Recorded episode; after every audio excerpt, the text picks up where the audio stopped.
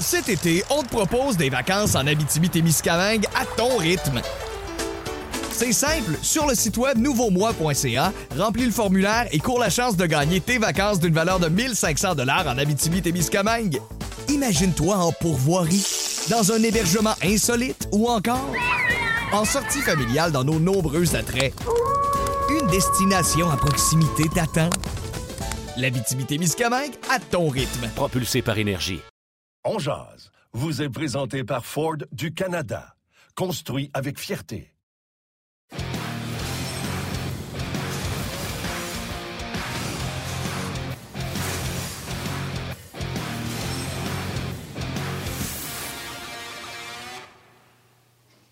Mardi, le 12 octobre 2021. Bon midi tout le monde, bienvenue à cette toute nouvelle édition de On jase. J'espère que ça va bien. Début de la saison dans la Ligue nationale de hockey, aujourd'hui avec 2 matchs au programme. Et on va en jaser à l'émission aujourd'hui, évidemment, avec nos collaborateurs François Gagnon et Guy Boucher. Mais tout d'abord, j'accueille mon partenaire de lunch, fidèle partenaire de lunch, Martin Lemay qui est là. Salut Martin! Salut mon Yannick, j'espère que ça va bien. Début de la saison aujourd'hui, 2 matchs, les Penguins face au Lightning de Tampa Bay et les 2 expansions, Seattle et Vegas qui vont croiser le fer. Donc, ça commence pour de vrai ce soir, mais également, important, on va faire une émission spéciale, un Facebook Live pour le Grand Pool RDS. Oui, d'ailleurs, la grille est déjà là. J'ai fait mes choix ce matin. Je ne sais pas c'est qui le torieux qui a fabriqué cette grille-là, mais je la trouvais difficile à choisir. Ah, c'était pas simple. Je l'ai fait hier, moi aussi. Mais on va en parler ce soir pour les gens qui ont envie d'être là sur un Facebook Live, comme Martin vient de le dire. C'est à 20h. Hein? On va être là pour une trentaine, 20-30 minutes, le temps de faire le pool. Allez faire vos équipes, allez faire vos sélections d'ici ce temps-là. Puis ce soir, on va en discuter avec vous sur Facebook. Hey, il y a plein de sujets aujourd'hui, mais évidemment, la nouvelle du jour ce matin, c'est ce nouveau contrat à Nick Suzuki, le Canadien qui s'assure de ne pas le perdre en le signant pour 8 ans. Et on va en discuter en long et en large d'abord avec François Gagnon. Mais si tu le veux bien, Martin, avant, on va aller écouter Nick Suzuki. Là, c'est tout chaud. Il vient de réagir, la réaction suite à la signature de ce contrat. It's something both sides wanted. I love the city of Montreal. I love playing. I love being a Canadian. And to do that for hopefully the next 9 years is something I'm really looking forward to. And yeah, it's... huge for me and my family, and we're really happy that it all worked out. In my first interview when I got traded, I said I wanted to prove Mark Wright for wanting me in the part of the deal, and I think I've just tried to do that as long as I've been here. Just want to keep continuing to get better. He's putting a lot of faith in me, and I want to do what's best for the team and to help this organization win.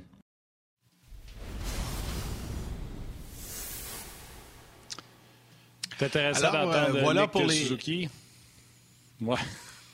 Ben oui.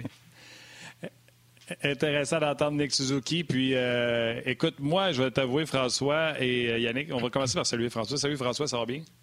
Salut Frank. J'étais un peu flabbergasté. Il va falloir que je m'habitue. Il faut croire que c'est rendu ça, la Ligue nationale de hockey. Mais Nick Suzuki a 2 saisons de 41 points. Qu'est-ce qu'il a fait, lui, dans la vie pour mériter un contrat de près de 8 millions par année? Alors qu'avant, on reprochait à cette Ligue nationale de hockey de payer des joueurs qui avaient fait des choses. Là, on est vraiment rendu dans une Ligue nationale de hockey où qui paye en espérant que ce qu'on a vu dans les premières 2 années va se concrétiser en un développement qui va se poursuivre vers le mieux avec une pente ascendante. Mais honnêtement, c'est quoi? C'est 82 points en 2 ans pour Nick Suzuki. Moi, quand j'ai vu ça, j'ai fait « OK, tant mieux pour Canadien. Il s'assure de ses services pour très longtemps. » Mais je vais m'habituer, là, je le sais, là, c'est ça la réalité de la nouvelle Ligue nationale. Mais je suis renversé de voir qu'il a fait près de 8 millions pour ces 2 petites saisons-là, ces 2 demi-saisons. Il n'a jamais joué une saison complète dans la Ligue nationale, puis on lui donne déjà 8 millions. Mais il faut croire que c'est ça la Ligue nationale. François? Bien, écoute, c'est sûr que pour le commun des mortels, comme toi, comme moi, comme Yannick, comme les gens qui nous regardent, ce montant-là, c'est démesurément élevé pour un gars qui a accompli si peu, et je mets ça en guillemets jusqu'à maintenant. Mais tu as parlé de l'ancienne philosophie. On récompensait des gars pour ce qu'ils avaient fait, Puis finalement, on se rendait compte qu'on n'avait jamais un retour ou rarement un retour sur l'investissement. Là, il y a deux facteurs qui sont cruciaux dans le hockey d'aujourd'hui. Tu repêches des jeunes joueurs en espérant les garder avec toi le plus longtemps. Bon, Suzuki n'a pas été repêché par le Canadien, mais c'est comme s'il l'avait été parce qu'il est arrivé dans la transaction impliquant Thomas Tatar et Max Pacioretty, puis il n'avait pas joué encore dans la Ligue nationale. Donc, tu ne veux pas perdre ce gars-là à la moindre occasion quand l'autonomie va pouvoir arriver. Ça, c'est la première chose. Tu as une fenêtre d'opportunité. Ton jeune te dit, « Sais-tu quoi? Moi, je suis prêt à rester pour 8 ans. » Alors qu'Austin Matthews a dit, « Moi, ça va être 5 ans. » Alors que d'autres disent, « Hey, sais-tu quoi? Moi, là, je ne veux pas signer à trop long terme parce que je veux voir où l'équipe va aller. Je veux voir où je vais aller. Puis peut-être que dans 5 ans, je vais valoir encore plus que ça. » C'était la théorie d'Austin Matthews. Alors, dans la situation qui nous occupe, dans un contexte où le plafond salarial, Martin, est stable, le Canadien et Nick Suzuki se disent « On est prêt pour 8 ans et on est prêt à accepter un montant qui nous donne un total de 63 millions de dollars ». Le Canadien aurait été fou de ne pas sauter là-dessus parce que quand le plafond va remonter, il y a des jeunes qui vont passer à la caisse et là, Suzuki, il ne repassera pas à la caisse avant 8 ans. Fais la comparaison avec ce qui arrive à Ottawa en ce moment. Brady Tkachuk a refusé 64 millions de dollars. 8 millions pour 8 ans. Pourquoi tu penses? Parce que lui et ses agents se disent, bien, on est peut-être mieux d'aller chercher un 6 millions et demi, 7 millions et demi à plus court terme. Et quand viendra le temps de signer un contrat vraiment long, bien là, ton salaire ne sera plus de 8 millions. Il va être de 10, il va être de 10 et demi, il va être de 11 millions peut-être si Tkachuk continue à voir sa valeur augmenter. Et c'est là le principe. À un moment donné, ça prend combien de millions pour en avoir assez? Tu sais, quand je regarde la loterie, là, l'automax, là, puis là, je me dis, j'achète un ticket, puis c'est 60 millions. Hey, donnez donc 6 lots de 10 millions. Je pense qu'avec 10 millions, je serais capable de prendre ma retraite, tu sais. Alors, c'est à ce niveau-là. Suzuki et ses agents, avec sans doute ses parents, ses conseillers, ses amis, se sont dit, « Sais-tu quoi, là? Avec 63 millions pour les 8 prochaines années, pense pas que tu vas avoir peur de la fin du mois d'ici, la fin de ton contrat. » Non, ça, c'est sûr. Puis je pense, François, que moi, ce que je retiens le plus dans ce que tu as mentionné, puis Martin, je pense que véritablement, la clé est là, c'est que le joueur est prêt à s'engager à Montréal pour les 8 prochaines saisons. Ça, là, tu sais, combien de fois qu'on entend dire « Ah, c'est difficile d'attirer les joueurs à Montréal, les garder à long terme. » Là, il y en a un jeune qui voit le potentiel puis qui dit « Non, moi, je veux rester à Montréal. Parfait, voici. Pensez-vous qu'on peut s'entendre? » Moi, je pense que la clé, elle est là dans le contrat de Nick Suzuki. Puis moi, bien, comme partisan, quand je regarde ça de l'extérieur, bien, ça me réjouit. Moi, cette nouvelle-là, matin, elle me réjouit. Quand j'ai vu ça sortir sur le Twitter du Canadien, je fais « Bon, super, ça, c'est une bonne nouvelle. On vient d'en régler un, puis on évite peut-être ce qui est arrivé avec Kotkaniemi, non? » Absolument. Moi, je suis entièrement d'accord avec toi là-dessus. Je suis entièrement d'accord avec toi, Yannick. Il y a toujours un danger. Puis ce danger-là, le Canadien va l'affronter jeudi soir à Buffalo. Quand les Sabres ont décidé de donner une prolongation rapidement à très long terme, un contrat de 8 ans à Jack Eichel, c'est parce que les Sabres, comme le Canadien en ce moment, se disait, c'est autour de ce gars-là qu'on va bâtir et il va continuer à être bon, il va être bon pour 8 ans et je suis mieux de lui donner ce montant-là maintenant au lieu d'avoir à lui donner davantage plus tard. Bon, on voit que la courbe de Eichel a descendu à cause de sa blessure, puis peut-être un tas d'autres facteurs parce que cette organisation-là, écoute, elle marche à cloche-pied là, depuis des années, mais chez le Canadien, c'est le calcul qu'on a fait. C'est le même calcul que les Sénateurs ont fait quand ils ont dit « On offre 64 millions à Brady Tkachuk. » Peut-être qu'ils vont être obligés de monter à 65 millions, je ne le sais pas. Mais quand ils vont faire ces calculs-là, il faudra que Pierre Dorion, le directeur général, que Pierre Maguire, qui sont un de ses adjoints, disent aux propriétaires « C'est sûr que c'est beaucoup de sous, mais pense-y, à long terme, ça va peut-être te coûter moins cher. » Si il veut avoir un vrai club de hockey, c'est la patinoire là-bas, mais ça, c'est une autre question. Et un autre aspect à cette nouvelle-là qui, moi, je dirais pas me réjouit, mais balaie du revers de la main certaines questions, c'est qu'on le sait, là, Marc Bergevin commence l'année sans contrat. Son avenir à long terme avec le Canadien est grandement menacé parce que s'il n'y a pas de contrat, il y a des grosses chances qu'à la fin de l'année, le propriétaire va dire « Regarde, j'ai pris la dernière année pour préparer la venue d'un prochain ».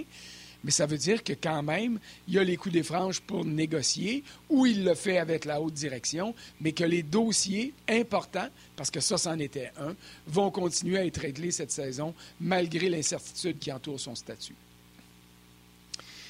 François, Nick Suzuki qui décroche le gros magot, on est tous d'accord pour dire que c'est une bonne affaire.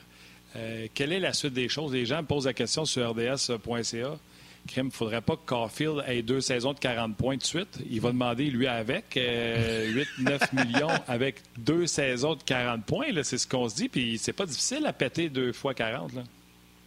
Bien, dans le cas de Caufield, ce ne sera pas juste des 40 points. C'est un marqueur. Il va falloir qu'il y ait plus de buts que de passes. Mais tu as raison, ça ouvre la porte à ces situations-là. Sauf que dans une organisation qui se tient, une organisation qui est bien gérée, qui est gérée fermement par un directeur général qui a le feu vert de son propriétaire, il y a un paramètre, il y a un baromètre. Est-ce que Nick Suzuki, aujourd'hui, s'il continue à progresser, évidemment, là, il y a bien des si, mais devient le baromètre de paiement pour tout le monde. C'est notre meilleur joueur, il fait 63 millions pour 8 ans. Alors, toi, tu n'es pas le meilleur joueur, tu ne feras pas plus que lui. Tu sais, ça a toujours été la théorie de Lou Lamoriello. Martin Brodeur, c'est le meilleur joueur de mon équipe, c'est le meilleur joueur de mon organisation, personne ne va être payé plus que lui. Et c'est vrai, les gens vont aller fouiller puis vont dire « Hey, Gagnon, on ne dit pas de niaiserie ». À un moment donné, il y a des gars qui faisaient plus d'argent que les joueurs qui étaient les phares de Lamoriello avec les Devils. Vous avez raison, mais dans ce temps-là, les équipes, comme aujourd'hui, pouvaient retenir de l'argent et le montant que Lamoriello versait ou que les Devils versaient était inférieur au salaire des joueurs qui disaient « Il n'est pas question qu'un joueur ici fasse plus que lui, lui ou lui. » Alors, ça va devenir ça. Bon, si Caufield devient le premier marqueur de 50 buts chez le Canadien depuis Stéphane Richer, bien là, peut-être que ça deviendra lui le baromètre. Et que ça ne sera plus 7 points, c'est quoi, le 7,25 ou whatever que ça 25. Donne pour arriver à 63 millions. Oui. Alors, ça va devenir, mettons, 8 millions par année, le nouveau baromètre. On verra. Mais c'est comme ça que ça doit être géré et bien géré. Tu dois identifier le gars qui est en haut de ta pyramide, celui autour de qui tu veux bâtir. T'espères qu'il va maintenir ce niveau-là parce que tu le payes en conséquence. Et les autres, bien, vont se situer quelque part en dessous de lui.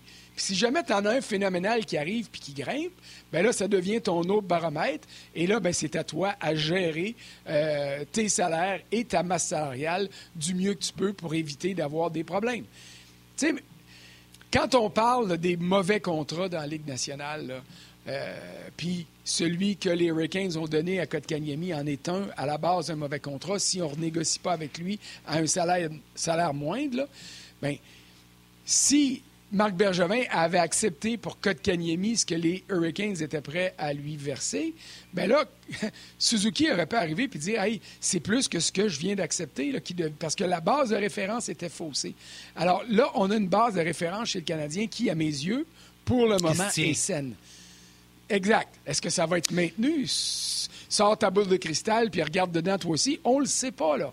On ne sait pas ce que ça va donner. S'il se blesse à long terme, ça devient un mauvais investissement. S'il continue à progresser puis devient le premier centre du Canadien avec une production de 75, 80, 85, 90 points par année peut-être, bien là, tu dis « Wow, c'est un bon contrat et les autres devront se situer en dessous de ça. » Mais ça, là, je pense que je viens de dire 4 ou 5 fois ou 6 fois le mot « si » dans la même phrase. Et ça, on ne peut pas attendre. On ne peut pas savoir. Il faudra attendre. Oui, puis à ce temps, les snoraux d'agents joueurs, ils ne prennent plus le montant. Tu sais, quand tu parlais, puis ça, j'aimais ça, ce point-là, quand tu parlais de dire, là, il va falloir que ça prenne un meilleur joueur que Suzuki pour faire 7,8, 7,5. Là, ce qu'ils font maintenant, c'est le pourcentage. Donc, Suzuki a signé pour 9,6 % de la masse salariale qui est bloquée. Alors, si la masse salariale explosait, comme on s'y attend quand ça va être débarré avec les nouveaux contrats de télévision, bien, un Caufield, par exemple, pourrait signer pour 9 % de la masse salariale, ce qui est moins que Suzuki, mais que ça va lui donner à peu près le même montant ou peut-être même plus parce qu'il va signer au pourcentage moindre. Parce qu'à cette heure, c'est ce qu'on regarde, le pourcentage du cap salarial. Oui, puis ça devient des grosses entourloupettes, tout ça. Puis c'est pour ça que c'est compliqué. Puis c'est pour ça que nous autres, on regarde ça. Ben, en tout cas, que moi, je regarde ça. Puis des fois, je me dis, comment ça se peut que ça soit difficile de dealer entre 8 millions ou 8 250 000? Rendu là, c'est du petit change. Mais c'est parce que ça a des conséquences à long terme. Puis c'est pour ça où est-ce qu'il y a des agents qui disent, moi, je baisse pas en bas de ça. Et des équipes qui disent, moi, je monte pas en haut de ça. Puis finalement, tu te rends compte, à un moment donné, qu'ils ont trouvé un terrain d'entente, puis tu te dis, pourquoi ça a niaisé pendant 1 mois, pendant 6 semaines, pendant 2 mois? Puis tu sais, trompez-vous pas, là.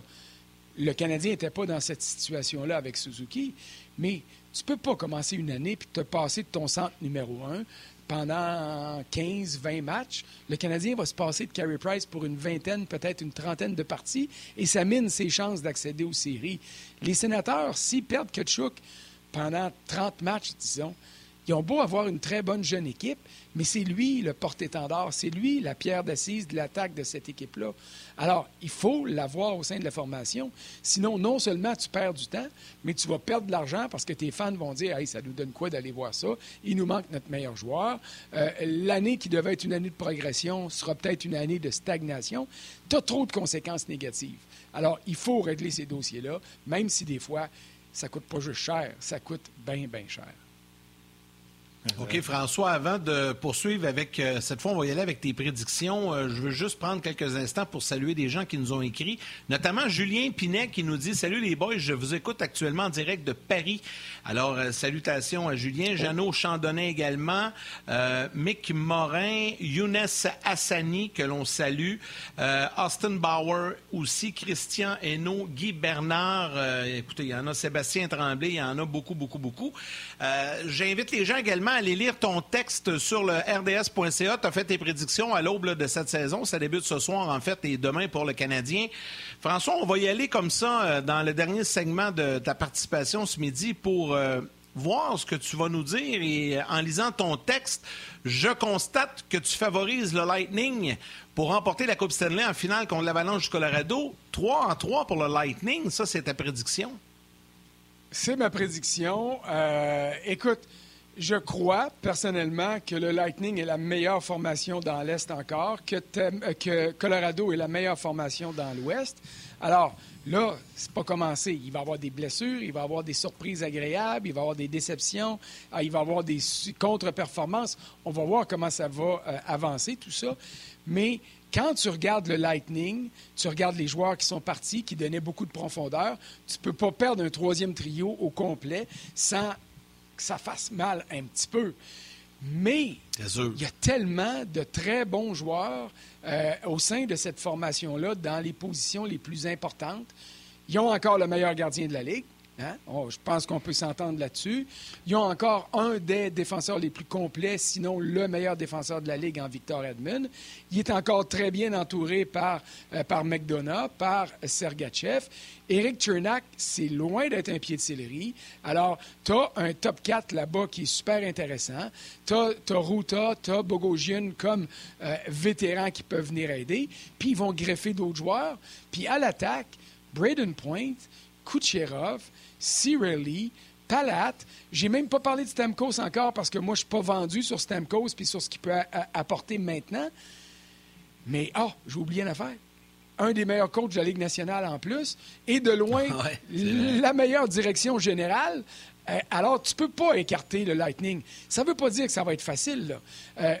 3 Coupes Stanley consécutives, ça ne s'est pas vu depuis la série de 4 de suite des Islanders de New York en 80, 81, 82, 83. Les Oilers d'Edmonton n'ont pas été capables d'en gagner 3 de suite. Ils en ont gagné 2. Le Canadien s'est glissé là. Ils en ont regagné 2 autres. Alors, ça va être difficile. Mais ils ont ce qu'il faut pour aller là. Et si jamais on a une finale de la Coupe Stanley Tampa contre Denver, contre le Colorado. Ça va être une des meilleures finales depuis longtemps. Rien à dire contre le Canadien, mais ils ont juste fait acte de présence contre Tampa en finale de la Coupe Stanley. C'était trop fort pour eux autres. Et des fois, ça arrive comme ça. Mais écoute, j'en bave déjà là, à une finale McKinnon et l'Avalanche contre Edmund, Kucherov et le Lightning de Tampa Bay. Puis du côté du Colorado, Darcy Kemper, pour moi, est la carte cachée. Ils ont eu des bons gardiens de but, mais Kemper, pour moi, est le meilleur dans cette liste-là. Il est méconnu parce qu'il était en Arizona, mais ce gars-là, avant de se retrouver en Arizona, avait été très bon au Minnesota. Il a été bon à Los Angeles avant d'être échangé. Puis même en Arizona, il a réussi à faire des fois des miracles. Alors, avec ce club-là, à l'âge qu'il a, j'ai l'impression que lui aussi va se dire « Hey, j'ai une chance de gagner la Coupe pour la première fois. » Ça devrait donner une grande finale sensationnelle. Jimmy, il pense que Floride va être en finale. Thierry, salutations. Il parle ce soir, il a tellement hâte de voir Tampa, Pittsburgh, Vegas, Seattle. Vivement le début de la saison pour lui. Marc, même chose. Attention aux Panthers. Il y en a beaucoup des fans des Panthers avec ce qu'ils ont fait contre le Lightning en séries éliminatoires. Jean-Luc Pigeon, lui, il va avec les Islanders de New York qui vont représenter l'Est. Avec le système de Barry Trotz, un système de deux gardiens but avec Sorokin et Varlamov. Bref, ça se poursuit. Salutations à Patrick Bourlac qui dit, oui, exactement, Martin Crosby avait signé à 10,7 % de la masse salariale pour son 8,7 millions, tandis que Suzuki à 9,66 % de la masse salariale, c'est 7,8. Il revient à notre discussion d'un peu plus tôt. François, la question pour le Lightning, à savoir s'ils vont être... la grosse équipe, c'est vraiment la profondeur. Souviens-toi, quand on a pris des équipes championnes comme Chicago, puis on a tout enlevé la profondeur. Les Bufflin, les Ladd, tous ces joueurs-là, les Blackhawks s'en sont jamais remis. Et à chaque fois qu'une équipe a gagné la Coupe cette année puis qu'on a enlevé cette profondeur-là, parce qu'on ne va pas enlever les joueurs vedettes, ça a toujours été compliqué. On a enlevé un trio au complet du côté du Lightning de Tampa Bay. Est-ce que ces choses-là te repulsent un peu ou, malgré tout, tu as confiance avec les nouveaux ajouts de vieux vétérans comme Corey Perry, exemple? Bien, écoute, je vais répéter, là. J'ai pas dit que c'était facile, que ce serait facile, puis je suis même pas prêt à dire que ça va arriver. Mais il y a tellement de bons éléments. Tu as raison, là, la profondeur. Écoute, l'an passé, Kucherov n'a pas joué de la saison, puis ils ont trouvé le moyen de se rendre en série sans problème. Alors, oui, la profondeur l'an passé a joué un rôle. Barclay Goodrow... il a donné beaucoup de rendement. Yannick Gourde va manquer cette année. Tyler Johnson, à certains égards, va manquer aussi. Puis j'oublie, le Blake Coleman, c'était ça le troisième trio, le Coleman, Gourde et puis Gaudreau. C'est sûr que ça fait mal. Et tu ne peux pas les remplacer par des gars qui coûtent aussi cher. Mais l'ajout de Pierre-Édouard Bellemare, pour moi, c'est une belle prise pour Tampa Bay à juste prix. Corey Perry, qu'on a vu avec le Canadien, en saison, je pense pas qu'il va donner grand-chose, mais il va être en mesure d'aider. Mais tu sais, il y a des prétendants, là. Puis je suis content de voir que tout le monde a mentionné des noms d'équipes qui sont dans ma deuxième catégorie. Les Islanders, les Panthers vont faire la vie dure à Tampa Bay cette année. Dans l'Ouest, Vegas est quasiment tout seul dans le Pacifique. Ça risque d'être plus serré, là, c'est-à-dire moins serré dans l'Ouest. Mais écartez pas Saint-Louis, écartez pas Dallas. Je pense qu'ils sont une coche en dessous de Colorado et de Vegas, mais ils peuvent quand même surprendre. Là. Alors, il y en a des bons prétendants aux quatre coins de la Ligue nationale. Moi, tout ce que je souhaite, c'est qu'on ait une série Vegas-Chicago à un moment donné pendant une série. Ton jupon de passe. Ça va être bon. Ah oui, je la préparais. J'ai vu ta casquette en arrière, puis ça m'a fait penser à ça. J'ai dit, je vais la lâcher, ça va être bon. François, on va juste permettre aux gens de la télé d'aller du côté de la pause au grand titre. On poursuit sur le web. Cet été, on te propose des vacances en Abitibi-Témiscamingue à ton rythme. C'est simple, sur le site web nouveaumoi.ca, remplis le formulaire et cours la chance de gagner tes vacances d'une valeur de 1 500 $ en Abitibi-Témiscamingue. Imagine-toi en pourvoirie, dans un hébergement insolite ou encore en sortie familiale dans nos nombreux attraits. Une destination à proximité t'attend. L'Abitibi-Témiscamingue à ton rythme. Propulsé par énergie.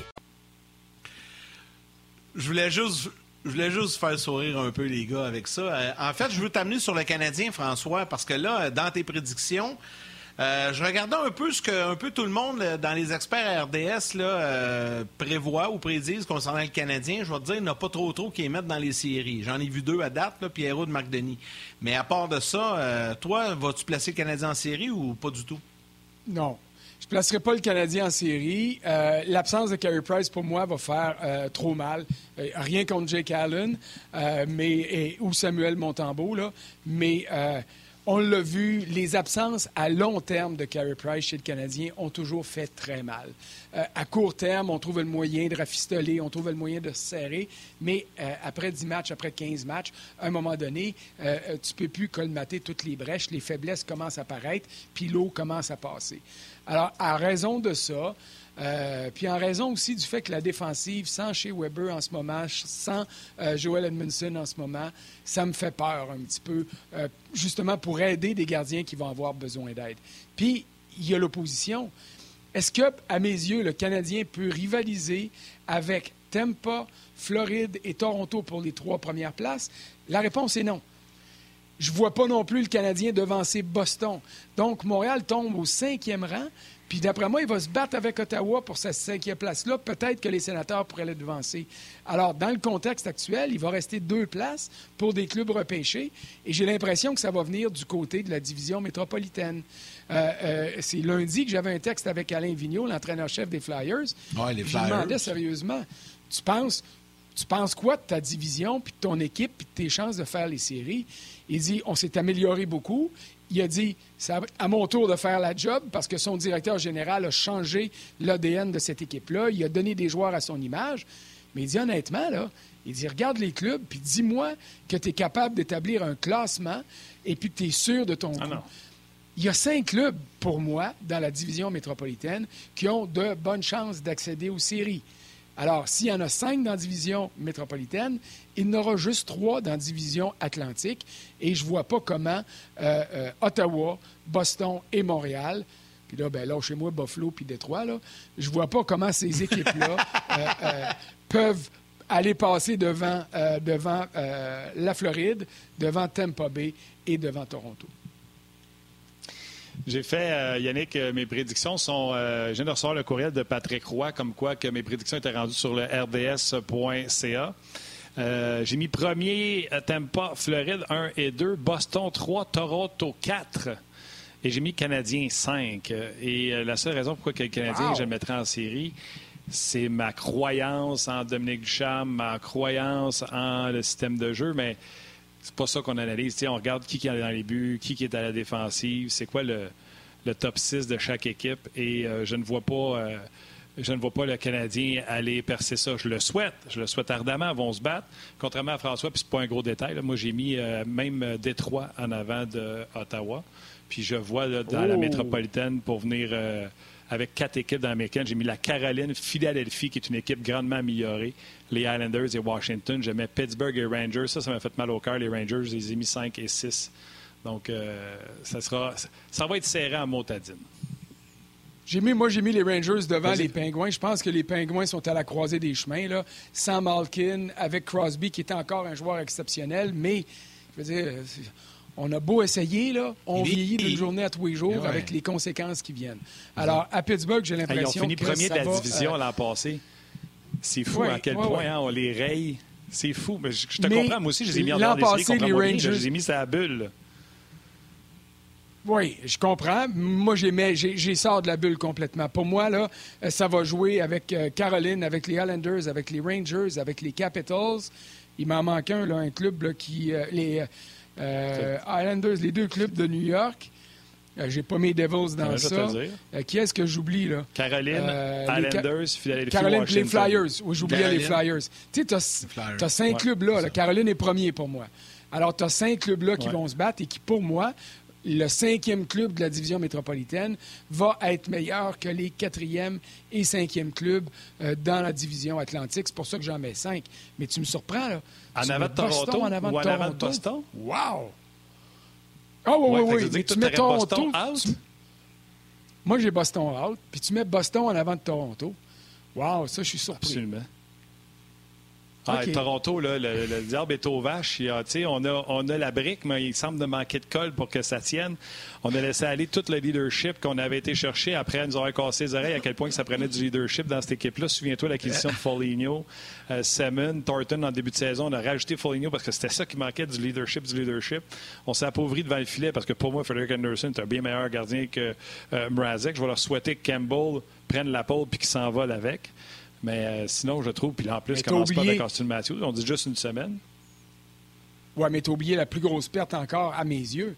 Zach Hyman, qui faisait toute la job sale, excusez-moi l'expression, Zach Hyman, dans les coins de patinoire, pour Matthews, pour Mitchell Marner. Ouais. Un joueur comme ça, là, Pascal Dupuis, il a été essentiel au succès de Sidney Crosby. Des plombiers comme ça, c'est pas juste, t'en as pas juste besoin, ils sont nécessaires.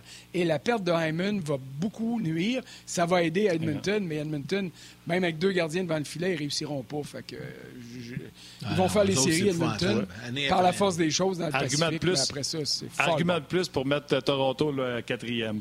Hey Frank, laisse-nous juste ramener les gens de la télé avec le podcast, puis on va se débattre après.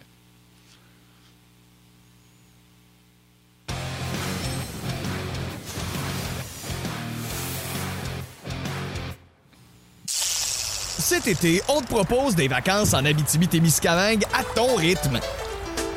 C'est simple, sur le site web nouveaumoi.ca, remplis le formulaire et cours la chance de gagner tes vacances d'une valeur de 1 500 $ en Abitibi-Témiscamingue.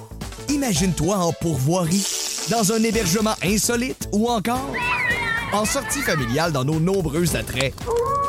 Une destination à proximité t'attend. L'Abitibi-Témiscamingue à ton rythme. Propulsé par énergie. Alors, on s'amusait avec le jeu des prédictions pendant qu'on était juste sur le web avec François. Puis je pense que la conclusion ou celle qu'on va être unanime, c'est que ça va être serré en temps. C'est sûr. Serré, imprévisible. Et dans les mentions qu'Alain Vigneault m'a faites, il est revenu sur l'importance des gardiens de but. Tu sais, Carter Hart, à sa première saison, à ses deux premières saisons, il a été vraiment solide. L'an passé, les Flyers jouaient moins bien, puis manquaient de cohésion, puis tout ça, mais le gardien ne faisait pas les arrêts non plus. Ce qui est vrai à Montréal, est vrai à Philadelphie, est vrai à Toronto. On parle des gardiens là-bas qui ne sont pas convaincants, en tout cas, qui nous aiment pas, qu'on n'aime pas. À Edmonton, on n'est pas fort ni un ni l'autre sur les gardiens des Oilers. Puis fais le tour de la Ligue, là. Ça va être comme ça. Alors, les blessures, la tenue des gardiens, dans l'ordre ou dans le désordre, c'est ça qui va faire tout chambarder nos prédictions, qui vont donner raison à certains puis qui vont nous faire mal paraître ailleurs. Tu sais, l'an dernier, moi, j'avais donné la première place dans le Métropolitaine aux Rangers. J'étais convaincu que cette équipe-là allait trouver une manière de dominer tous les autres. Ça a été décevant. On a changé de coach. On amène Gérard Galland, qui a souvent du succès rapidement avec ses équipes. Ça. Est-ce que les Rangers pourraient se hisser en première place? Je continue à croire que la Caroline est la meilleure formation de la Métropolitaine. Mais il n'y a personne, je ne dirais pas à personne, t'es bien fou de penser que les Rangers peuvent finir premier. C'est tellement aléatoire, surtout dans la Métropolitaine et aussi dans la Centrale. Pour ce qui est de l'Atlantique puis le Pacifique, je pense que ça, c'est plus facile parce qu'il y a trop un gros fossé entre les meilleurs clubs et les moins bons puis les vraiment mauvais parce qu'il y en a dans ces deux divisions-là. Alors, François, invite les gens à aller lire ton texte sur le rds.ca et par le fait même, je te remercie, puis on se reparle la semaine prochaine, puis on te souhaite une belle saison, une bonne saison dans la Ligue nationale et avec le Canadien. Merci, François. Salut, bonne saison à tout le monde. Salut, François. Salut, Frank. Martin, avant d'accueillir notre ami Guy Boucher, ben, si tu le permets, on peut peut-être aller écouter les commentaires de Dominique Ducharme, Brandon Gallagher et Tyler Toffoli, qui, les trois, je pense, reviennent un peu sur la nouvelle du jour, le nouveau contrat de 8 ans à Nick Suzuki.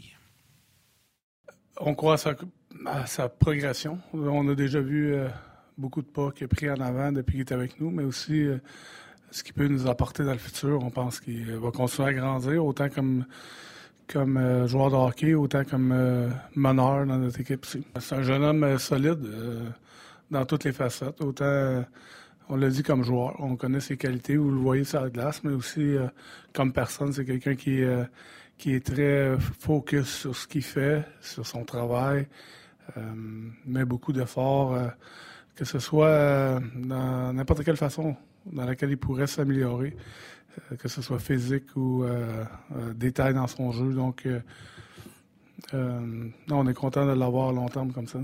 Il a grandi un petit peu, là, ça fait quoi, sa troisième saison. T'sais, il a grandi, il voyait venir que éventuellement, il était pour avoir une hausse de salaire. Là. Donc, en même temps, je pense pas que ça devienne une surprise. Puis c'est un gars, comme j'ai dit, qui est terre à terre, qui est sérieux dans ce qu'il fait, qui est focus sur son travail. Donc, non, je vois pas ça pour un jeune comme lui, comme une distraction ou quelque chose qui pourrait le changer. Donc, c'est une autre des raisons pourquoi l'organisation lui a offert un contrat comme ça. Ouais, je te dirais que présentement, on est à peu près dans la même situation qu'on était vers la fin de l'année passée. Il n'y a pas grand monde qui croit en nous autres. Fait que, on va s'arranger pour que ça change. He's matured, he's grown, and he's certainly earned everything he's been given. In our locker room, we rely on him a lot. He's a leader in the sense that people are going to follow what he does, what he says, and I think he's starting to understand that that he has that respect of his teammates as well. So we've seen him even early on this year and through preseason, he's taken more control, and it's great to see. He's a player that we all respect, we're all relying on tremendously. Very happy for him that he was able to sign that contract, get it out of the way, and get to playing and be the player that we know he will be for us this year. It's amazing whenever you hear a guy get paid like that. You got to think of all the hard work that he's put in and the little things for himself to get here. So I think we're all proud of him. We all kind of said congratulations, and we're just waiting for him to buy us some dinner.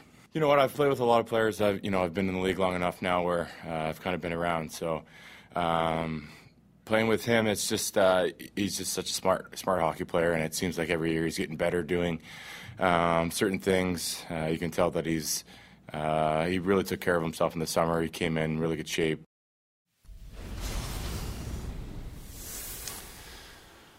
On va accueillir Guy Boucher tout de suite. On va parler du contrat de Nick Suzuki. J'adore quand Dominique Ducharme dit « Ouais, c'est sûr que Nick Suzuki s'attendait à une augmentation de salaire. Il faisait 780 000, il va faire 7 875 000. » Écoute, je me souviens pas, moi, de la dernière fois que c'est ça, Yannick, mon calcul est bon. 10 fois ton salaire.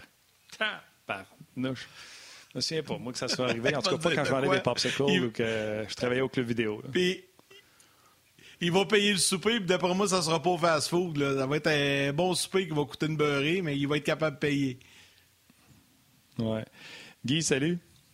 Bonjour, messieurs. Salut, Guy. On est-tu d'accord pour dire que la Ligue nationale de hockey a changé? On ne paye plus les joueurs qui ont fait quelque chose. On va payer les joueurs en espérant qu'ils fassent quelque chose? Oui. Écoute, tu as volé mon punch, j'ai plus rien à dire. Non, c'est oui, salut. C'est ça. Mais c'est un bon bout que c'est ça, Martin. C'est des contrats par projection. Avant, c'est pour ça que des fois, les anciens joueurs, puis je les comprends, c'est frustrant parce que avant, ça prenait beaucoup d'années à te prouver autant sur la glace que hors glace, comme joueur, comme individu, avant de pouvoir mériter finalement ce que tu avais comme salaire, mais pas juste comme salaire, comme statut. Les jeunes n'accédaient pas facilement à ce qu'ils accèdent aujourd'hui dans un vestiaire, même avec les médias et tout ça. Une recrue devait se faire valoir, passer à travers toutes sortes d'étapes, puis aujourd'hui, c'est comme le reste de la société, on va donner beaucoup avant de mériter. Et puis on croise nos doigts, puis on espère que ça va devenir ce qu'on en fait comme projection. Alors, la tendance n'est pas juste au hockey. La tendance est pareille dans les compagnies. Les compagnies vivent la même chose. Ils ont des standards de salaire. Et puis maintenant, parce que la société a changé, les gens vont souvent changer d'avenue, vont changer de compagnie, la minute que c'est pas ce qu'ils veulent, la minute qu'ils peuvent avoir plus ailleurs. Alors, c'est pas du tout la même fidélité qu'avant. Les gens sont beaucoup plus axés sur eux, sur leur petite entreprise à eux. qui fait que c'est difficile à gérer pour toutes les entreprises, dont les entreprises dans les sports. Alors, c'est rien de nouveau des dernières années, mais je pense que si tu compares avec ce qui se passait il y a 20, 30, 40 ans, comparativement aujourd'hui, c'est clair qu'aujourd'hui, on fonctionne par projection, on croise nos doigts, on espère, alors qu'avant, on payait pour ce qui avait été démontré. Guy, j'ai une question pour toi. Là, évidemment, on va se servir de ce qui s'est passé aujourd'hui avec Suzuki, mais je vais y aller bien général. Okay? Peu importe le joueur, là, quand c'est un jeune comme ça qui, entre parenthèses, n'a rien accompli encore, mais qui est promis un bel avenir, as-tu eu déjà à gérer ça comme entraîneur du bougonnage? Parce que là, c'est bien beau, là, les gars vont tous au micro devant les médias, puis hey, je suis content pour lui, puis il le mérite, puis c'est le fun, puis... Mais des fois, là, il y en a peut-être un ou deux dans le vestiaire qui sont pas trop contents de ça, qui, eux, sont à la recherche d'un contrat, qui font beaucoup moins d'argent. Ça doit créer de la jalousie, veut pas. Tu sais, dans la vie, dans la société en général, tu sais, l'argent, c'est toujours tabou ici au Québec. Mais ça tu sais, il doit y avoir une relation spéciale des fois. Ça doit pas toujours être évident pour certains joueurs. As-tu déjà eu à gérer ou à faire face à une situation comme ça comme entraîneur? Ouais, tu vas en entendre parler, mais les joueurs vont jamais parler de ça avec un entraîneur. Puis même les joueurs entre eux ne vont pas parler de ça.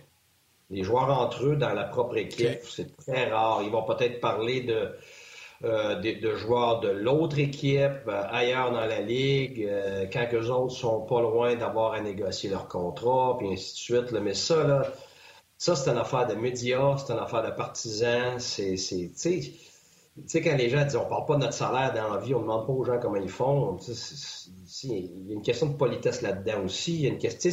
La manière que les joueurs approchent ça, c'est toujours la même chose. Hein?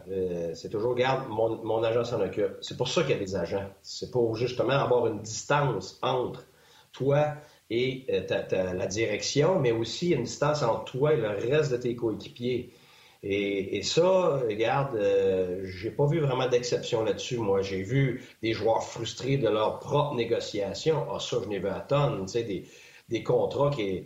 C'est des contrats de 6 millions qui étaient à 250 d'écart, puis finalement, soit un propriétaire, soit un gérant, ou soit un agent, ça boque là, puis c'est fini.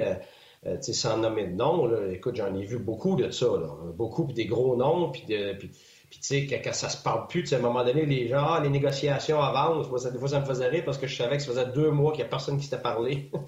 mais ce qu'ils disaient... Médiatiquement, c'était pas ça du tout. Pourquoi? Ben parce qu'il y a un jeu là-dedans. T'sais, il y a l'agent qui va envoyer une certaine information pour que ça l'aide, son client.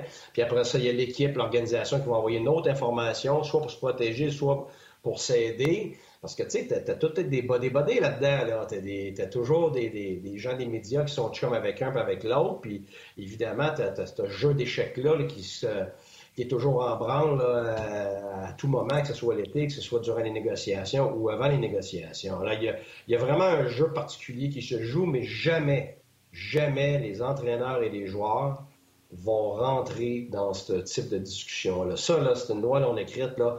Écoute, j'en ai eu des joueurs assis devant moi, tu sais, frustrés qu'on ne les signe pas. Puis, tu sais, des fois, ils vont me regarder en espérant une réaction de ma part que, tu sais, je l'aime tellement puis je veux le garder. Mais oui, je veux le garder, mais moi, comme entraîneur, je suis pris entre le joueur avec qui je dois être comme ça. Il doit dealer à chaque jour. Avec lui, puis après ça, je dois être... Puis à l'autre côté, j'ai mon gérant, mon propriétaire, eux, qui ont à gérer une business. Et je vais être franc, comme entraîneur dans la Ligue nationale... ça, c'est une partie que je déteste à mort. Là, parce que, tu sais, je dis toujours, là, comme entraîneur, tu as 60% de choses que tu contrôles, puis tu as 40% que tu contrôles pas.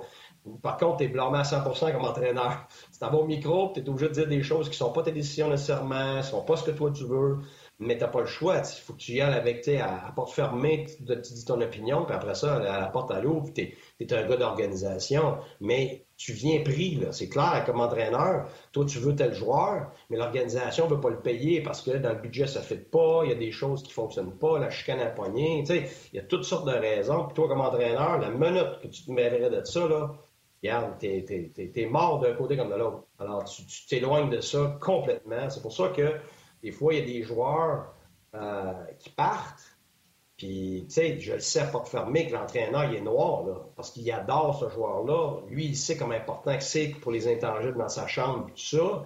Mais on ne voudra pas le payer parce qu'il a un petit peu moins de statistiques que l'autre, puis ci, puis ça. Mais toi, tu le sais comme entraîneur, ça peut tuer ton équipe parce que les ramifications de ce joueur-là sur d'autres joueurs sont gigantesques. Fait que, tu sais, tu vois ça venir, mais tu n'as rien que tu peux faire. C'est normal. C'est là que c'est vrai que c'est une business. Ils disent, ah ouais, mais c'est un sport, on s'amuse. Non, non. Arrêtez ça, là. C'est une business à ce niveau-là. Et il faut que tu saches pas trop. Guy, puis c'est Alain Larivière qui en parle, qui pose... il dit, wow, tout un commentaire de Gallagher qui dit que Suzuki est un leader, que les joueurs le regardent, etc. Tu sais, on a déjà parlé de ça, de leadership. Tu ne deviens pas un leader parce que tu veux devenir un leader. Tu deviens un leader à travers le regard des autres. Dominique Ducharme en a parlé aussi que c'était un garçon qui se comportait de la bonne façon. Tarlin Toffoli a parlé qu'il avait pris soin de lui cet été, qui est arrivé en grande forme. As-tu connu ça? Puis là, je suis sûr que tu vas me dire Sidney Crosby. Fait que je vais dire autre Sidney Crosby. As-tu connu ça des jeunes qui, à un jeune âge, rapidement avaient le respect de leurs coéquipiers puis qui avaient du leadership dans le nez? Brady Tkachuk. C'est un des meilleurs que j'ai vu, moi. C'est tout à fait exceptionnel. Tu le vois tout de suite. Par ta première rencontre, la première poignée de main au repêchage. Après ça, à tous les moments de la journée, dans toutes les phases de vie, pas juste sur la glace, là, même que je te dirais, la majorité de ton leadership n'est pas nécessairement sur la glace. Il est dans quel type d'individu t'es. T'sais, leadership, c'est deux choses. C'est le courage et l'influence. Alors, est-ce que tu as le courage, pas juste de ce que tu penses, mais d'agir à contre-courant des fois parce que c'est la bonne chose, ou le contraire, de t'insérer dans une tendance, même si toi, ça te va pas. Est-ce que tu as... mais c'est surtout, après une question de courage sur la glace, hors glace et tout ça, c'est une question d'influence. C'est très facile. Tu veux savoir si tu es un leader, ça n'a rien à voir avec ton statut.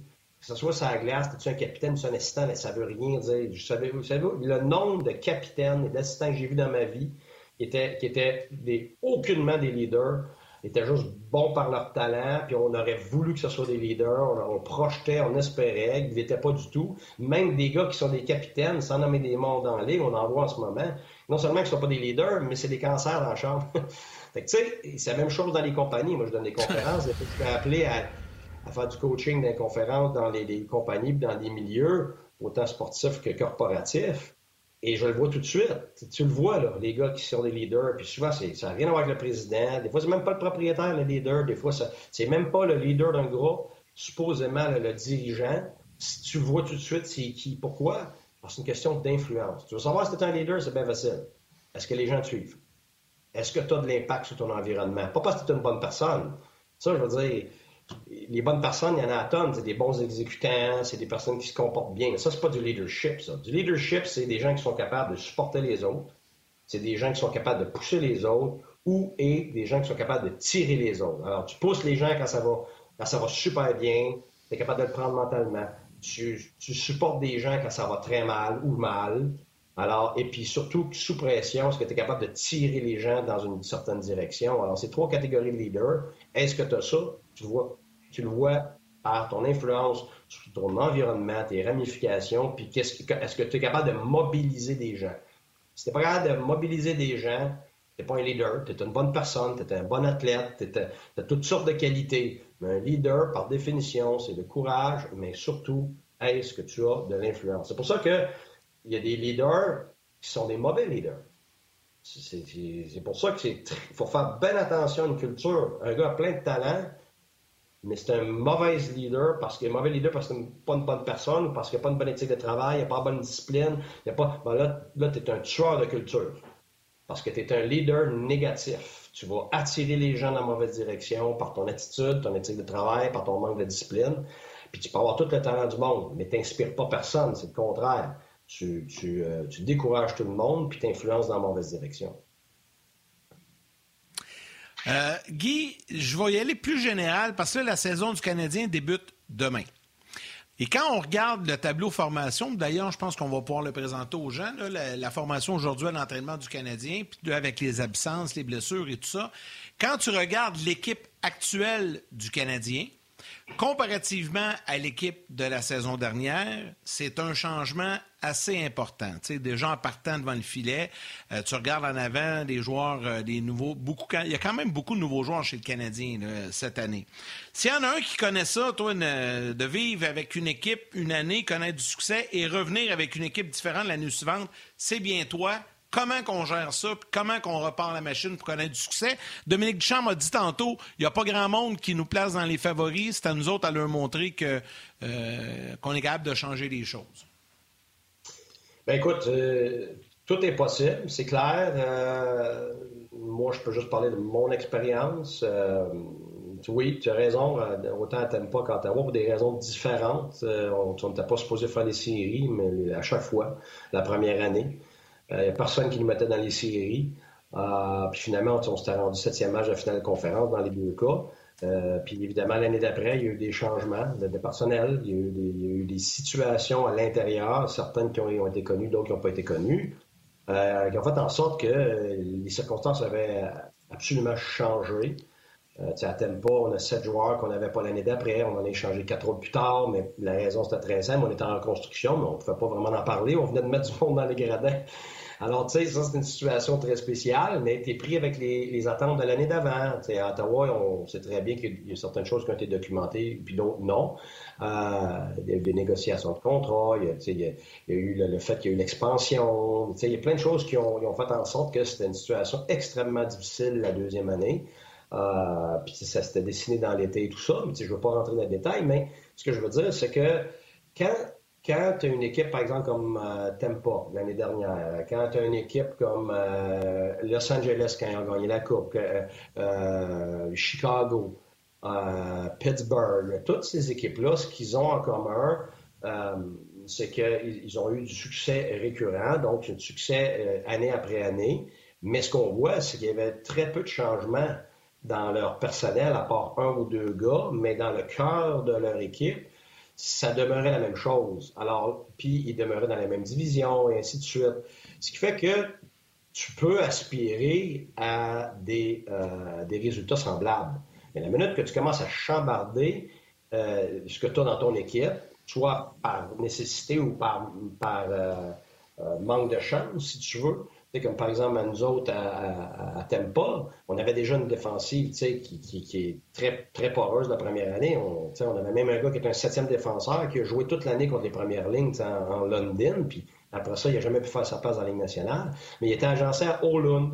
Oulun, c'était comme Weber, c'était le grand-papa, le gars qui amenait tellement de choses. Mais en perdant lui, parce que son jeu était fini, l'année d'après, là, on venait d'étouffer nos leaders, là, même si c'était les meilleurs leaders du monde. Oublie ça, lui, il y avait tellement de ramifications, puis il y avait un effet extraordinaire sur les Martin Saint-Louis, sur les Cavaliers, puis ça les laissait respirer. On a perdu des Dominic Moore, des Gagné, alors des gens qui avaient beaucoup d'influence. Ce que ça fait, c'est qu'après ça, ça demande à tes leaders d'en prendre encore plus. Puis quand j'entends les gens dire ça, ça m'irrite, parce que je vais vous expliquer pourquoi.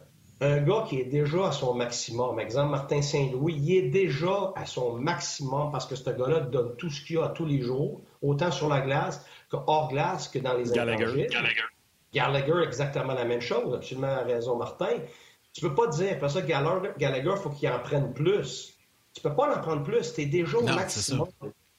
Et c'est toujours ça le danger. C'est les autres, il faut qu'ils en prennent plus. Ouais, mais sauf que si les autres n'étaient déjà pas des leaders avant, tu leur demandes de l'aide. Mais attends une minute, là, ça n'est pas de même. Alors, évidemment, on a Suzuki en ce moment qui a des graines de leader, on entend parler, mais de lui lancer ça automatiquement, soit parce qu'il vient d'avoir un contrat ou parce que les autres sont plus là, c'est pas fair.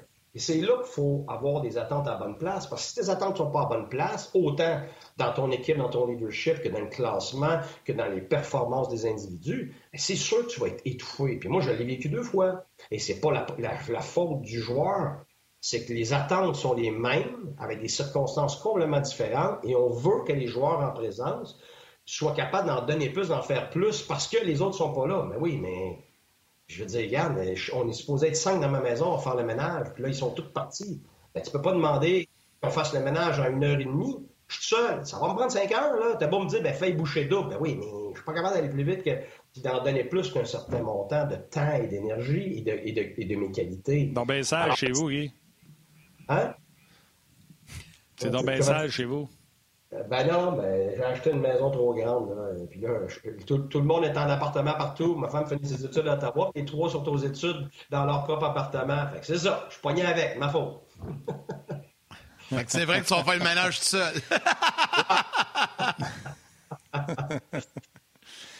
Hey, on va parler du Canadien, mais on va parler également des équipes qui ont beaucoup de pression cette année, des équipes qui pourraient peut-être surprendre, mais surtout des équipes qui sont peut-être susceptibles de décevoir du côté de la Ligue nationale de hockey. On va parler de ça avec Guy Boucher dans quelques instants. Juste le temps de vous dire, venez le voir sur le web, sinon on jase demain. Dites salut à vos mères. Bye, mère. Cet été, on te propose des vacances en Abitibi-Témiscamingue à ton rythme. C'est simple, sur le site web nouveaumoi.ca, remplis le formulaire et cours la chance de gagner tes vacances d'une valeur de 1500 $ en Abitibi-Témiscamingue. Imagine-toi en pourvoirie, dans un hébergement insolite ou encore en sortie familiale dans nos nombreux attraits. Une destination à proximité t'attend. L'Abitibi-Témiscamingue à ton rythme. Propulsé par énergie. Puis ma mère va m'écrire « Bonne journée, mon gars. Salut, maman. » Guy, les équipes qui ont de la pression cette année, ça fait quelques années qu'on les attend. Je te demandais d'en nommer trois. Bah, c'est la première est très facile. Là. C'est juste à côté de chez nous, c'est Toronto. C'est on va les nommer puis on pourra en parler après. Vegas, absolument. Vegas, c'est clair. Ton propriétaire très impliqué, très exigeant. Ils ont payé certains individus cher pour les attirer et ainsi de suite. Puis ils ont eu des opportunités. Ils sont très prêts chaque année. Et l'autre, évidemment, ce serait Colorado. Je pense que c'était une énorme déception cette année avec tous les atouts qu'ils avaient. Alors moi, je pense que c'est les trois équipes qui ont énormément de pression cette année. Tout le monde a la pression de gagner, là, regarde, on ne se compte pas démontrer, c'est la Ligue nationale, mais les équipes qui sont des vrais aspirants. On va enlever Tampa parce que, je veux dire, ils veulent gagner, mais ils ont toujours la pression parce qu'ils se la mettent, la pression. Mais je veux dire, il n'y a personne qui va être déçu de Tampa s'ils ne gagnent pas la Coupe cette année. Là, ça fait deux en ligne. Bon. Alors, mais les équipes qui doivent absolument, du moins passer proche, c'est Toronto en premier, Vegas et après ça Colorado.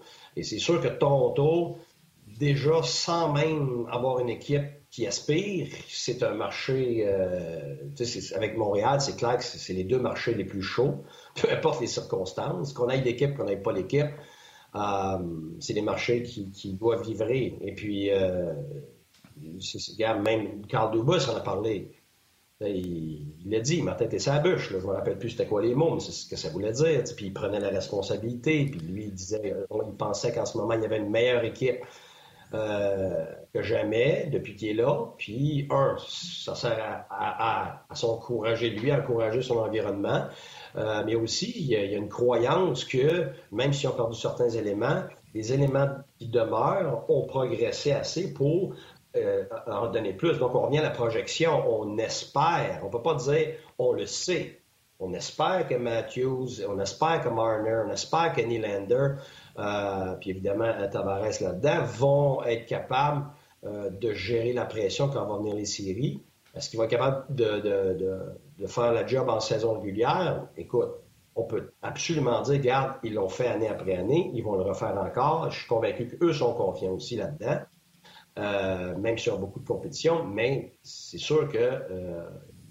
Ils ont toute la pression du monde cette année, que ce soit l'entraîneur, le gérant, le président, tout le monde de l'organisation. Et c'est les premiers à l'avouer. Alors, je pense qu'il n'y a pas de surprise, là.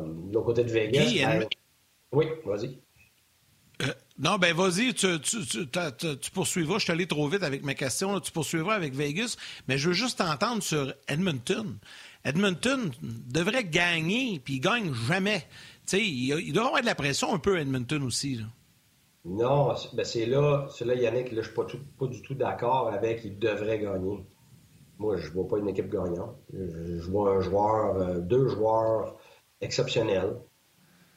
Puis c'est tout. Ouais, c'est ça, mais ils ont eu 123 choix de première ronde. Ben, oui, mais justement, on parlait de quoi tantôt? On parlait de leadership. C'est tes intangibles. Que ce soit les intangibles, là, et les gens me demandent toujours qu'est-ce que tu veux dire par ça. Les intangibles, c'est ce que tu n'es pas capable de calculer. Mais c'est ce qui est le plus important. C'est tes leaders en premier, ton leadership, puis l'effet, puis l'impact, le nombre de leaders, quel type de leader, quelle catégorie, après ça, spécifiquement dans quel domaine les gens sont des leaders, alors combien tu en as, combien de ramifications tu vas avoir, et pourquoi? Mais c'est parce que c'est la colle. Tu sais, si tu as toutes sortes d'éléments sur une table, si tu n'as pas de colle, ben là, tu peux pas prendre ça et le lever. Je veux dire, ça ne marchera pas. C'est individuel. Alors tu as les relations à travers les individus et tu as la chimie. Alors, ces trois éléments-là, c'est ça, tes intangibles. Leadership, chimie, puis la relation entre les individus.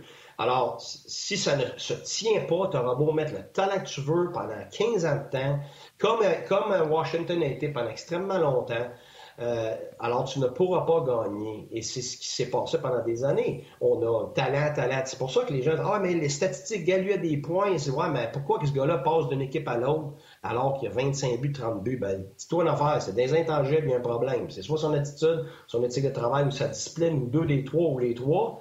Et ces gars-là font que ça tire la couverte du mauvais bord. Alors, si tu manques de leader, si tu n'as pas le bon type de leadership, en plus, tu as des individus qui tirent du mauvais bord de la couverte, tu auras beau empiler le talent que tu veux, là, oublie ça. Oublie ça. Alors, regarde, on a vu à Buffalo, c'est la même affaire. Le propriétaire met tout l'argent du monde, il est tout fait pour que ça fonctionne. Alors, tous les intangibles ne fonctionnent pas depuis plusieurs années. Alors, quand O'Reilly avait parlé, puis on l'a blâmé, parce que lui s'était dit qu'il ne voyait pas là-dedans un environnement justement pour gagner. Tout le monde a pointé du doigt ce gars-là en disant « Mais là, c'est lui qui n'a pas raison. » Ah, pourquoi? Parce que tout le monde voulait voir les jeunes, tout le monde voulait voir le gros... Mais lui a vu quelque chose. Il était à l'intérieur de la chambre. Et c'est drôle, lui est allé gagner ailleurs. Et Buffalo est encore à la même place, avec les mêmes problèmes. Pourquoi? Parce que c'est au niveau des intangibles. Alors, quand tu regardes, les éléments déterminants de succès, c'est toujours les mêmes cinq pour moi. En premier, là, t'as-tu un gardien numéro 1?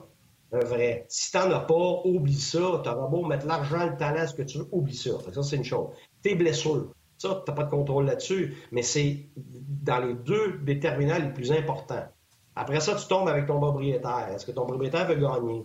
Il dépense-tu au cap? Est-ce que quand c'est le temps d'aller chercher des outils, comme par exemple à Tampa, qu'est-ce que vous avez besoin de ça? Parfait, let's go. Vous avez besoin de ça? Parfait. Écoute, c'est incroyable l'impact que ça a. Après ça, tu tombes dans ton quatrième point, parce que tout repose sur le leadership.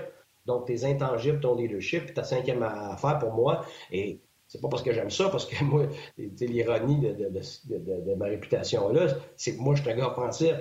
Mes assistants capotaient parce que je faisais une pensée puis voir de l'offensive. J'ai été obligé de m'améliorer avec le temps côté défensif, mais j'ai pas eu le choix parce que j'ai compris que tu peux avoir toute l'offensive du monde. Si tu n'es pas bon défensivement, tu ne gagneras jamais une coupe cette année. Les Oilers d'Edmonton, là, ça fait des millénaires. Ça peut plus être comme ça. Les équipes sont trop bonnes défensivement pour que tu puisses... Regarde, Tampa, ça a été prouvé. Même chose avec Washington, ça a été prouvé. Écoute, c'était les meilleures équipes offensives de la Ligue depuis des millénaires. Pittsburgh, la même affaire. Mais moi, je peux vous dire, pour avoir joué contre ces équipes-là, ils sont devenus extraordinaires défensivement, sinon on n'aurait jamais gagné. Alors, c'est la défensive. Tu n'as pas le choix d'être bon dans le sens de la patinoire. Gardien, blessure, propriétaire, leadership défensif. Alors, tu auras beau parler de tous les autres sujets avec lesquels on s'amuse, nous autres, dans les médias, qu'on arrive avec des affaires spécifiques, qu'on part de tout bord, de tout côté. Ces cinq choses-là vont déterminer à chaque année si tu as du succès ou non. Donc, Mike Smith et Mikko Koskinen ne passent pas le test. OK! Non, puis tu sais, ils sont allés chercher, tu sais, Fogel, Derek Ryan, Zach Hyman, c'est des joueurs, sans dire qu'ils vont être capitaines demain, c'est des joueurs... disons-le, là, de caractère, sans être des gars que... Mais c'est parce que tu peux pas du jour au lendemain partir et aller en chercher 8 des capitaines. T'sais. C'est lentement des transactions, 2-3 par année, puis changer ta culture. T'sais. Puis en développer. Puis une affaire, Martin, si je peux ajouter, c'est Doris Labonté m'avait appris ça. Ajoute. Oui, et puis c'est Doris Labonté, s'il écoute... Doris, là, c'était un vieux loup, là, je l'adorais. Il y avait tout le temps un côté qui avait rapport aux intangibles. Et puis, il est excellent pour gérer les vedettes. C'est pour ça que le Cavalier, Richards, Crosby, ça passait par là. Puis, Doris, lui, disait toujours, tu peux pas tous les sauver. Choisis judicieusement. Si tu as trois ou quatre gars qui ont du potentiel et tout ça, mais qui ont de la misère avec votre attitude, de travail de discipline, là, fais bien attention. Si tu essaies de sauver quatre, t'es mort. Fait qu'il dit, choisis-en un, puis tu vas peut-être être chanceux d'en sauver deux. Mais t'en sauves un, celui qui en vaut la peine, puis après ça, on verra pour le reste. Mais sinon, là, regarde, là, tu n'as pas toute ton énergie et ton temps là-dessus, parce que t'as une tarte d'énergie dans ta journée, c'est 24 heures. Si tu mets tout ton temps sur ceux-là qui sont les problèmes, comme on fait souvent, ben là, il te reste plus de temps pour ceux-là qui traînent ton club, puis qui tirent ton club, puis ceux qui en valent la peine. Alors, si tu as des projets, que j'appelle, choisis tes projets judicieusement pour mettre ton temps là-dessus, puis les autres, regarde, t'as pas le choix de laisser ça aller, sinon tu perds ton bateau. C'est pour ça que les gens, à un moment donné, y a-tu parlé à lui? Ils ont-tu pris du temps? Puis là, les gars, à un moment donné, vont dire, il me parle pas. Je m'excuse. Le temps qu'on passe, là, individuellement, en groupe, le coach, les assistants coach, le gérant, l'assistant gérant, les leaders de l'équipe, à essayer de faire quelque chose avec certains individus. Puis après ça, t'entends, ouais, mais ils m'ont pas parlé, ils sont pas occupés de moi. Hey, écoute, le poil me lève, là. Je vais fourrer. Je vais fourrer parce que je l'ai vécu, je l'ai vu. Fait que je suis horrifié par ça. Parce qu'aujourd'hui, c'est plus vrai, là. Ça n'existe plus, là. Toutes les équipes ont le staff pour occuper tout le monde. Mais quand l'individu n'a pas de succès, par exemple, bien évidemment, il y a trop de pression pour gérer ses affaires. Fait qu'est-ce qui arrive? C'est comme n'importe où dans la vie, c'est comme dans une compagnie. Tout le monde va chialer du boss, tout le monde va chialer des dirigeants, tout le monde va chialer qui n'ont pas été, pris en main, ainsi de suite. Alors, c'est ça. Très intéressant, mon Guy. Okay, puis la bonne nouvelle, c'est qu'on se reparle cette semaine. Je pense que c'est jeudi qu'on se reparle cette semaine, mais tu vas être encore avec nous au moins une autre occasion. Puis on va revenir sur les matchs du Canadien et la saison qui commence. Un gros merci, Guy. Ben merci, regarde, je vais essayer de changer de tu sais, c'est ma nouvelle maison, c'est le grenier, ça là. Fait que c'est pas une grosse décoration. Ben oui, ça c'est là tu caches des choses. Oh, c'est ça. Aïe, aïe, aïe. Ouais, ça c'est... Salut, Guy. Salut, messieurs, bye-bye. Bye, t'as ça, toi. Ouais. C'est comme dans les films d'horreur, des fois, là, tu vois la petite porte de placard, là, que c'est là que la poupée qui vit sort. Non, on fait bien des blagues. Mais il vient d'arriver dans sa nouvelle maison. On va lui laisser le temps de décorer ça un petit peu. Hey, Martin, on y va comme à l'habitude avec les 3 étoiles. Es-tu prête, mon chum? On passe ça? Toujours prête.